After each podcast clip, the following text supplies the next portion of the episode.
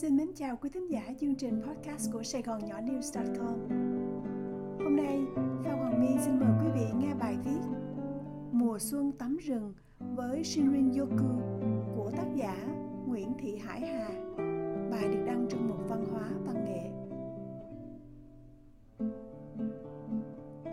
Người Việt mình hình như không mấy thiện cảm với rừng.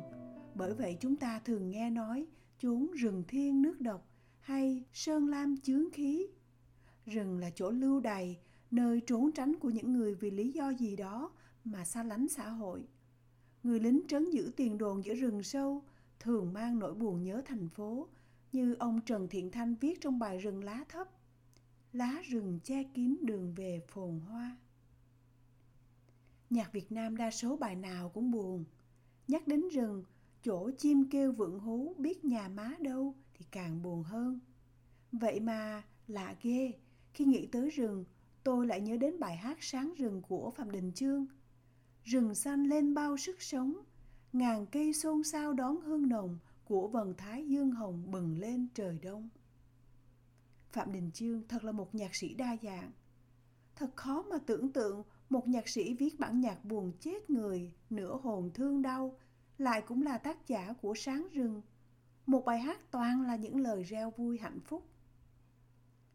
Trong bài hát của ông, tôi nhìn thấy rừng của mùa xuân. Đầu xuân lá thưa, rừng nhiều ánh sáng. Mùa hè lá mọc dày, che bớt ánh sáng nên rừng hơi âm u. Đầu xuân rừng có màu xanh của lá non. Thiên đàng nếu có, chắc phải mang hình ảnh của mùa xuân. Cây lá tươi non, hoa nở muôn màu sắc, chim hót vang trời, không khí trong lành. Người ta bảo rằng xuân du phương thảo địa. Để ngắm cảnh xuân, tôi mời bạn đi tắm rừng. Vậy thì tắm rừng là gì? Tắm rừng dịch từ tiếng Nhật của cụm từ Shinrin Yoku. Shinrin là rừng, Yoku là tắm, ráp lại nghĩa là tắm rừng. Tôi tí toái với cụm từ Shinrin Yoku, cố dịch nó ra tiếng Việt. Muốn có vẻ thanh tao hơn, tôi nghĩ đến tắm gội hương rừng, rồi bóng bẩy hơn với thấm nhuộm hương rừng. Nhưng rồi cuối cùng tôi trở lại với hai chữ tắm rừng, đơn sơ và mộc mạc, nhưng sát nghĩa và hợp với tôi hơn. Chúng ta quen với khái niệm tắm thì phải dùng nước xối gội hay ít ra cũng phải được thấm đẫm bằng hơi nước. Khái niệm tắm bằng cây rừng xem chừng xa lạ, ít được nói đến trong cộng đồng người Việt. Nhưng tại sao lại tắm rừng? Tắm rừng thì mang lại lợi ích gì cho chúng ta? Có thể bạn không hề để ý đến chuyện tắm rừng, nhưng thế nào bạn cũng từng nghe nói đến lợi ích của việc đi bộ và ảnh hưởng của cây cối đến sức khỏe của con người. Dr. Ching Lee Chairman of the Japanese Society for Forest Medicine, tạm dịch là Hội trưởng Hội người Nhật nghiên cứu tính chất dược thảo của cây rừng, đã đưa ra vài kết quả sau cuộc nghiên cứu bằng phương pháp khoa học theo dõi ảnh hưởng của cây rừng lên sức khỏe của con người. Năm 2004, ông Lee thành lập Forest Therapy Study Group là nhóm nghiên cứu tính cách trị liệu bằng rừng cây với sự cộng tác của cơ quan chính phủ và giới học thuật. Ông Lee đưa mọi người đến rừng Iyama, nơi có những cây beach khổng lồ và suối do tuyết tan chảy từ núi Chikumagawa. Nơi đây cũng là bối cảnh hữu tình trong bài dân ca Oborozukiyo là đêm trăng sáng. Ông Lee cho đo mức độ cortisol, loại kích thích tố xảy ra khi cơ thể trải qua tình trạng căng thẳng độc hại của stress trong máu của những người tham gia cuộc nghiên cứu trước và sau khi được tắm rừng. Kết quả cho thấy tắm rừng có thể làm giảm cortisol, giảm huyết áp và tăng mức thay đổi nhịp tim đập. Những nghiên cứu tiếp theo cho thấy tắm rừng có thể giúp cho dễ ngủ và ngủ sâu hơn, do đó có thể giảm bớt những chứng bệnh có liên hệ đến giấc ngủ như bệnh tim, thận, tiểu đường và vỡ mạch máu. Thế thì làm gì để tắm rừng? Bạn không cần phải nhọc nhằn gì cả.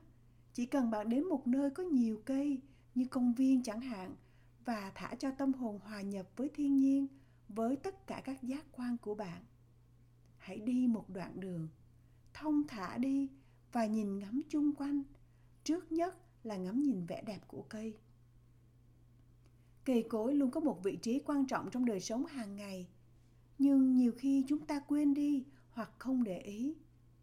Đức phật khi nhập niết bàn, ngài đã ngồi dưới cội bồ đề.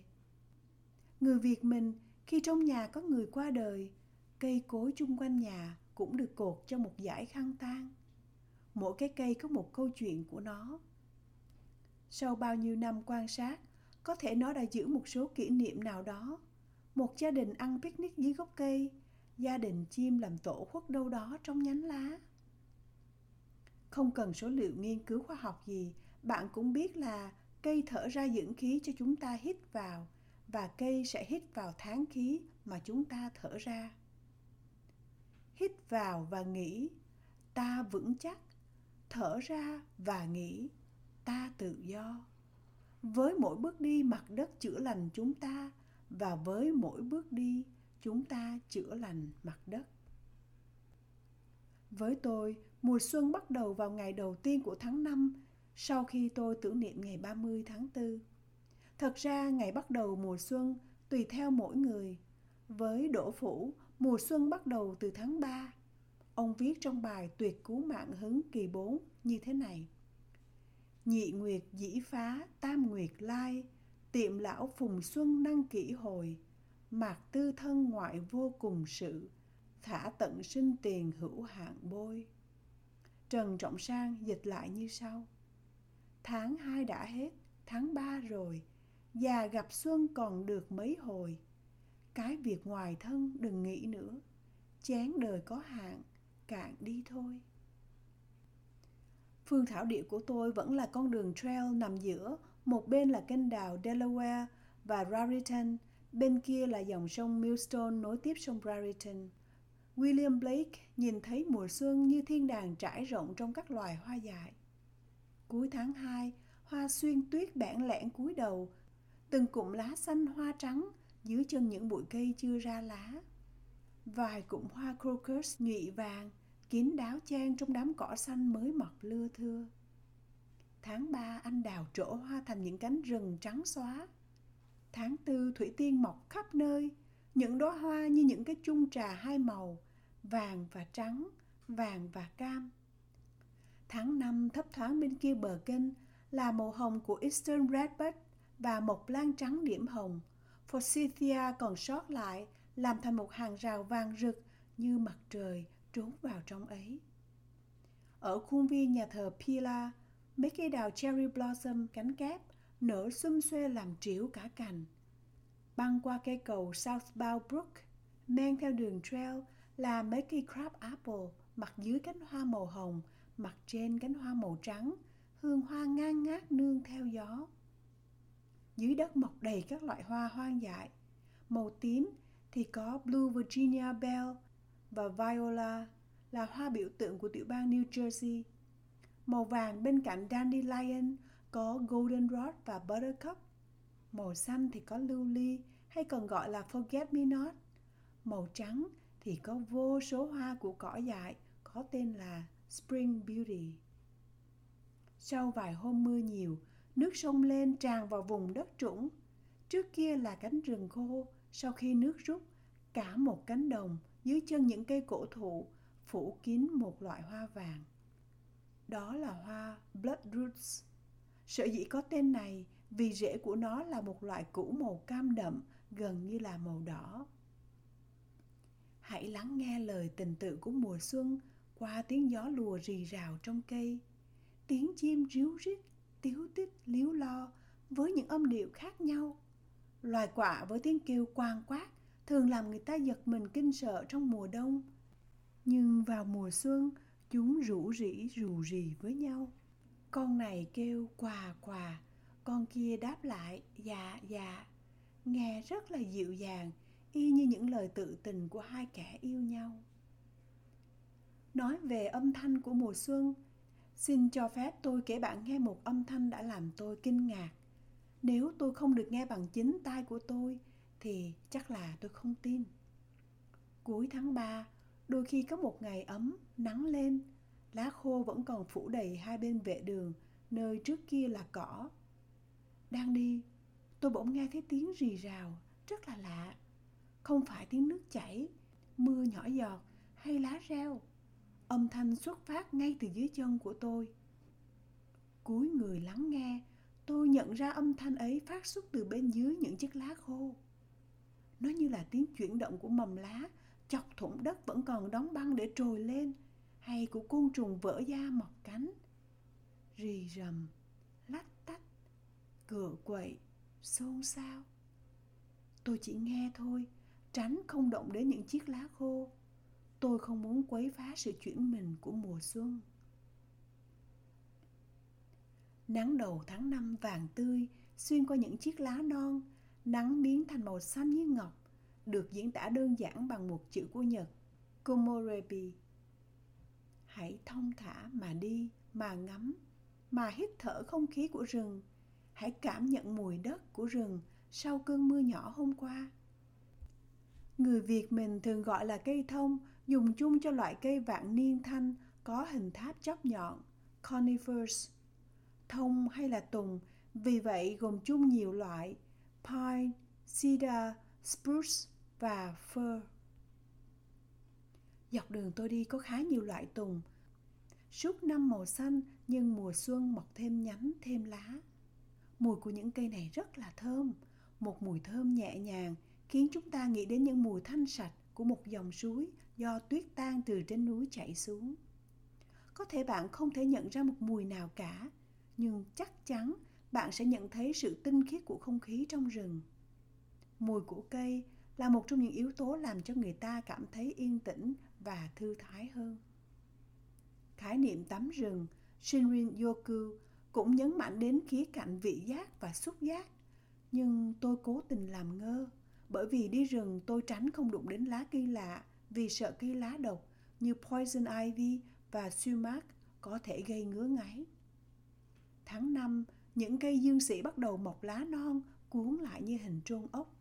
Những đọt cây dương sĩ này là món ăn hiếm quý của nhiều người sành ăn các món khai vị. Tháng 5 cũng là lúc những cây tỏi hoang, ramp, mọc đầy trail ở Watchung Reservation. Lá tỏi hoang non chiên với trứng, scramble egg cũng là một món ăn độc đáo. Lá tỏi hoang được các nhà hàng mua với giá khá cao, nghe nói 20 đồng một pound, còn cao hơn cả nấm đông cô. Nói chuyện nghe chơi, chứ tôi chưa hề thử những món ăn này. Mà tôi cũng không khuyến khích các bạn ăn trái cây rừng hay hái nấm rừng. Có rất nhiều loại cây lá người ta bảo rằng có thể chữa được bệnh, nhưng tôi chưa bao giờ tìm hiểu xa hơn. Đi dạo rừng ban đầu vì hiếu kỳ, dần dần dẫn đến sự kinh ngạc và niềm kính trọng thiên nhiên trong tôi. Thiên nhiên thật là dịu kỳ. Mùa xuân, sự sống vương dậy trong cây cỏ và thú vật dọc hai bên bờ kênh và bờ sông, từ cuối tháng 3 đầu tháng 4, ngỗng Canada bắt đầu ấp trứng. Ngỗng mái nằm ổ, ngỗng trống đứng canh. Có khi ngỗng làm tổ trên cây cao, ấp trứng nở được đàn con. Ngỗng mẹ bay ra khỏi tổ, đứng bên dưới gọi con táo tác. Đàn ngỗng con lần theo tiếng mẹ kêu, lần lượt nhảy ra khỏi tổ bằng một niềm tin tuyệt đối gần như là mù quáng. Chưa con nào biết cuộc đời là gì, chỗ mình nhảy bao xa, bao cao. Tôi nhìn thấy sự dịu kỳ của thiên nhiên, của đấng tạo hóa trong các ngỗng mẹ ấp ủ đàn con. Ngỗng bố bằng hết sức mình bảo vệ cha chở cho gia đình và niềm tin tuyệt đối vào cha mẹ của đàn ngỗng con. Sao thú vật mà cũng khôn ngoan tử tế như loài người? À không, có khi còn hơn cả loài người nữa chứ. Thật là kỳ diệu. Bên cạnh ngỗng còn vô số rùa. Bọn rùa chỉ chờ có chút nắng là tranh nhau leo lên một khúc cây nhô ra khỏi mặt nước, duỗi tay, duỗi chân phơi mình, tìm hơi ấm, làm tăng năng lượng trong cơ thể. Đi tắm rừng cũng là một cách để bạn nhận ra tính cách hai mặt của cuộc đời. Có nhiều nét của mùa xuân cũng giống như mùa thu. Mấy cây phong đỏ, red maple và mùa xuân lá non và hoa của nó cũng có màu đỏ như lá mùa thu. Bên cạnh nhựa sống tràn trề trong cây là những cây đã chết, đã mục, và dọc theo thân cây là những cái nấm thật là to, thật trắng. Nấm rồi cũng sẽ cứng như cây. Những sợi dây leo quấn quýt theo cây sau một thời gian cũng trở thành những cái cây tuy uốn éo mềm mại nhưng vẫn cứng cáp, không kém những cây đứng thẳng chung quanh. Tôi quên dặn, đi tắm rừng, bạn nhớ hãy để bên ngoài rừng những mối bận tâm tranh chấp hàng ngày, nhất là cuộc chiến tranh giữa Ukraine với Nga. Người ta còn khuyên là đừng mang theo điện thoại và máy chụp ảnh. Nhưng mà tôi không nghe, bởi vì tôi không tin vào bất cứ khái niệm nào một cách tuyệt đối cả. Hãy xem tắm rừng là một buổi đi dạo trong rừng hay trong công viên, một cách vận động nhẹ và có thể giúp bạn thư giãn, hưởng thụ mùa xuân mà chẳng tốn kém gì. Trong cuộc sống xô bồ, trong cố gắng để đạt đến thành công về tài chánh, nhiều người Nhật bị căng thẳng đến độ lăn ra chết, bất đắc kỳ tử. Khái niệm Shinrin-yoku giúp họ tìm lại phần nào sự cân bằng cuộc sống bằng cách hưởng thụ thiên nhiên. Người Navajo, dân bản địa Hoa Kỳ, từ bao giờ cũng đã dùng thiên nhiên tưới gội lên người. Họ thấm nhuộm hương rừng qua một bài kinh tụng như sau. Núi non, tôi trở thành một phần của nó. Cỏ thơm thông xanh, tôi trở thành một phần của nó. Sương sớm mây mù, nước suối và sông, tôi trở thành một phần của nó. Thiên nhiên hoang dã, mưa mềm, phấn hoa, tôi trở thành một phần của nó. Ở bên trên Đỗ Phủ đã viết và Trần Trọng Sang đã dịch Chán đời có hạn, càng đi thôi. Nào, xin mời các bạn cạn chén mùa xuân, cho phép tâm hồn mình về với thiên nhiên bằng cách thấm nhuộm hương rừng.